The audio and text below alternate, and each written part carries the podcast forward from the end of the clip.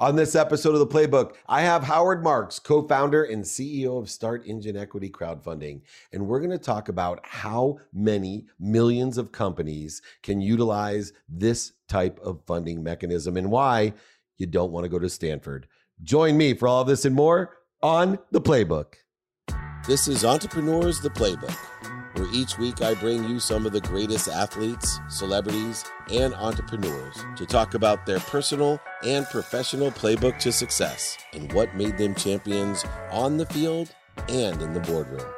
I'm your host, David Meltzer. I have Howard Marks, co founder and CEO of Start Engine Equity Crowdfunding. Welcome to the Playbook, Howard. How are you? Doing good. So, you know, the whole crowdfunding space has gone crazy. Um, it's always been extremely tricky when we were talking about equity. It was nice and easy when we were talking about products. Uh, and yet, there's so many companies in America that need funding. You are solving a tremendous problem and having a huge impact on the world.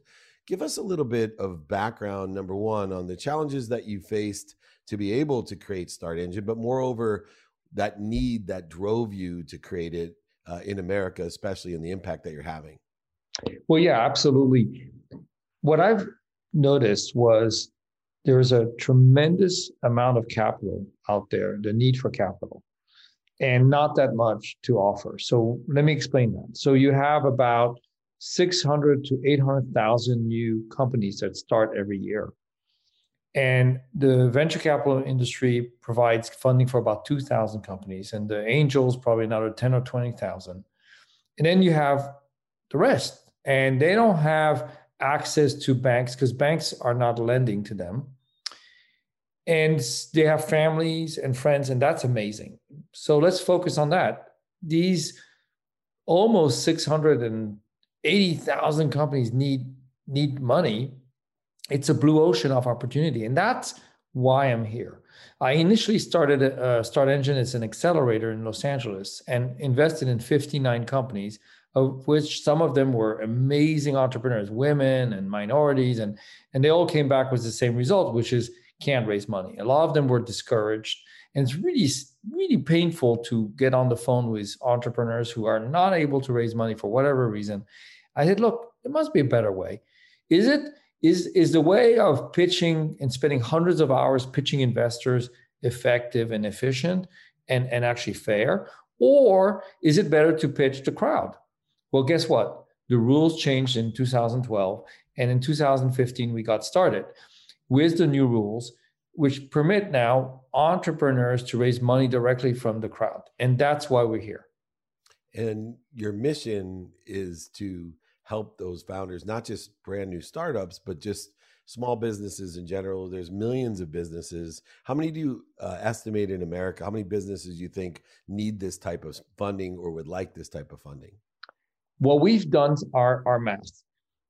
A lot of people will talk about there's 60 million businesses in America, but a lot of them are single ownership uh, uh, companies, uh, consultants, contractors, CPAs. So take all of those out. We we're able to scrub it down to 5 million companies. Now, it's a big number, 5 million. So let me explain that most companies that go public are pretty significantly large Airbnb and Uber. And that represents the 0.01% of that group of 5 million companies. In fact, if you look at the stock market today, it's half the number of companies it used to be. So 20 years ago, you had about uh, Uh, roughly 10,000 companies on NASDAQ and New York Stock Exchange, and today is about 4,700. So if you take those out, and then you realize the vast majority of the wealth of America, about 90%, is locked in private enterprises. So 10% is on the public market. Eh, you know, you know, the Apple, the Google, they represent trillions. But you would argue, well, that's it. We're, no, no, no. When you take the four million nine hundred thousand and ninety ninety thousand companies, you can do the math. It's more than the stock market. Wow, it's tremendous amount, and it's it's what I was saying. The blue ocean. It, there's more value to be created in small business than there is in large business.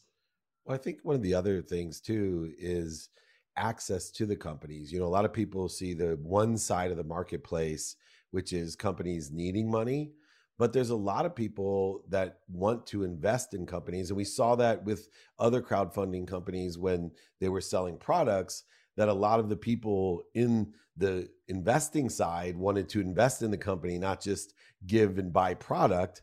And there's, you know, billions of people who do not have the you know as a the correct access or knowledge this is a much simpler way to get your feet wet to buy a lottery ticket in a company in an idea or in an entrepreneur that you believe in. So i think a lot of times you know when i see with StartEngine it's not only giving the ability to companies uh, to create investment for themselves but it's actually empowering investment into the country for allowing the general public to have access and information to thousands and thousands of different companies that they never would have access to or awareness of.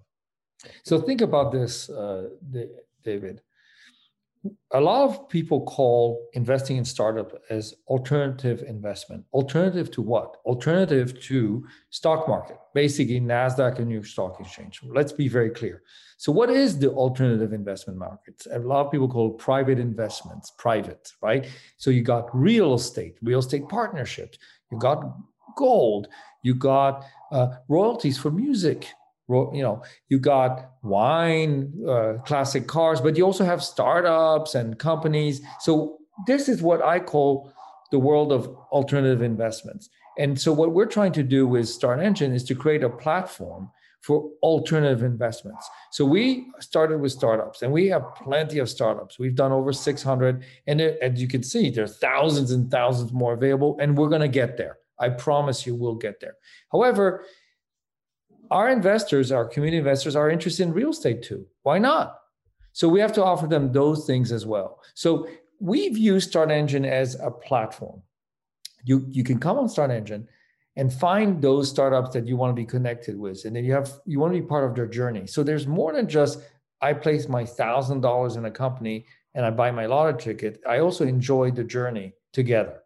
I get some perks, some benefits for being an investor early, and who knows? Who knows what can happen?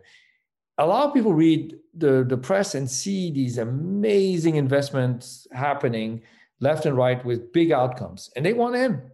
And so we feel that in, in a way we've democratized access to, to, to these opportunities for the consumer who never had it before. That is a big idea.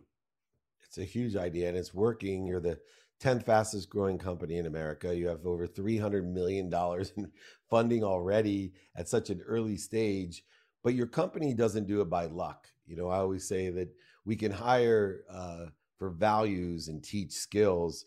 You know, as I've done due diligence on your company, you're a value based business. And those values carry over not just internally, but externally to the marketplace itself. Um, one of those things understanding your mission is about expectations you know when we're making investments we talk about managing expectations exceeding expectations overselling manipulating lying and cheating with expectations which occurs if anyone has ever seen the market the market makers and the buy and sell side of the public markets. Expectations are a big deal. Let's talk about for you how you manage those expectations and value expectations for your marketplace. So I agree with you, David. There, there, there's another value that comes along with exceed expectations is do the right thing, which is kind of missing as a value in the financial industry in some ways. I, I think they should, I think every company should do it and add that value. But if you think about this, at StartEngine, I'm talking about our company. No one can get promoted or or get a bonus unless they they they meet our values. So it's it's actually meaningful values. This is not just put them on on on a piece of paper and say, oh yeah, we're all nice people and we do the right thing. No, no, no, no. Someone who doesn't, even if they make money for the company and they're very successful, they will be fired. They'll be chewed out of the organization. Now that's true also for the companies we work with. We do a lot of due diligence, a lot of legal review to make sure that these investments are very risky yet fit in our box of what we believe has um, proven to to put together the right things on paper. Now, look, we can miss things. We're human as well, but overall, um, our our legal group is very strong. Very, and you know it's interesting too because there's an expensive characteristic that you have, and I try to share with you. It's what we need most. It's what I'm trying to teach and empower my four children with, and it's called curiosity uh, curiosity is the key to creativity, of imagination, of manifestation in my world. And no matter how successful you and I have become, were, and will be, curiosity is not only the key to the success, it's something that we need to inspire others to have to keep up with the technology that we've been blessed with. We need the imagination, the creativity, and the curiosity. How important has curiosity been for you as you are already kind of on top of your game? There's no need to start, no pun intended, the start engine. How has curiosity played a role in your company? If you think about it, I think it's a key value. And the reason is because we had to reimagine finance. I personally don't come from finance, even though I came from the video game world, which has a financial component to it. That's not finance. Finance is the world of service. We offer service. Our service that we offer is to bring capital to the company. It's a service and offer it to investors, right? And so we had to reinvent. And there, and I can point to many things we've done to reinvent the idea of what we call a modern financial company. And we did it why? Because of our curiosity. I mean, I'm curious. Like, explain to me why can't women get capital? Why why do VCs only put in two percent of the money into these women-led companies when the money they get are from pension funds, and the pension funds are all universities and schools, so women denominated. I don't understand how that works. You transform the money this way, and so we we were curious about. It. I'm telling you, I was very curious and I said, is there a better way? And, and because I came outside of the financial industry, I was willing to try anything. And so this idea of taking the Kickstarter model and merging it with the financial model, I think it's fantastic. One of the other things that's so surprising is, you know, I didn't mention it earlier, but you were the co-founder and CEO of Acclaim Games, of course, Activision. There was no reason for you to change the game you had benefited from the rules of the game. You know, you didn't go to Stanford, you went to Michigan, but you still were able to benefit so, selling out the Walt Disney Company. And yet there's something inside of you that wanted to change the rules to be fair for more people. Uh, and it seems to me that you, you know, really value that fairness of how to treat other people, regardless of your success, regardless of what you've been able to accomplish and take advantage of. You somehow wanted to change no pun intended, the rules of the game. Where did that come from? Childhood or school, or you know, I need more people that have actually, you know, I talk about making more money so you can help more people and have more fun. You know, the most discouraging thing for me is when someone reaches a success and doesn't do anything to make it better for others. You seem to make that a priority within the context of your life and your business. I mean, you, you know, you can look at about a cultural value um, I'm, uh, I'm, our family is Jewish, and and we really try to make sure that we take care of the people in our family and also outside of our family. So it's it's a value system that I, I learned from my grandfather, who, you know, we would go travel and he would stop and talk to people and give them money, literally take money out of his pocket and and give them money, and it was wonderful to see that. So it, it, it is, I think, a value system that I have in myself, but truly I was very concerned. And I'll tell you, I was more than concerned. I was enraged about the, the status quo of finance for entrepreneurs from a so large diversity of people. You know, if you look at the venture capital world, they only invest in people that look like them in the place they live. So you got the both coasts and you got all the people from Stanford and and and, and the Caltechs and and then what? And then you, you you have less and less people. But by the time you're done with what they invest in there's not there's a very clear group who, who are the winners. And to me that was i found it completely unfair. But it's not fairness that was important to me. It was opportunity lost to me the opportunity was lost why because you know the, these other entrepreneurs have something to say and and they could be the next big thing, but they're not giving the opportunity. So I, I thought I thought that by leveling the playing field, which is to remove the barriers, think about the barriers of entry. You got to know people who are wealthy, or you got to be the right fit for the right person to invest, correct? But what, what happens when you remove those barriers? What, what happens? Tell me, tell, explain to me, how does the world look different when all these barriers are gone? And the only thing you have to do is you go on a platform like StartEngine and you tell your story and you do the marketing to these investors. What happens? That's amazing. And last question, you know, you are being asked to speak at, you know, Harvard Business School on entrepreneurship. What would be the topic of the speech that you would give and what lesson or takeaway would you like them to have? Well, funny enough, you mentioned that I actually did that a year and a half ago. Uh, I did talk. My research is pretty good, so some, that's what we call that's what we call a softball. yeah. That's good. But but here's the thing. Here's what I would like to talk about is this is that entrepreneurship obviously is the backbone of our country. It's obvious. It's the American dream. We need to preserve it at all costs. I think the people at Harvard, you will find it is fascinating that in the past they would go to two things. They would either go into consulting or finance out of their MBA.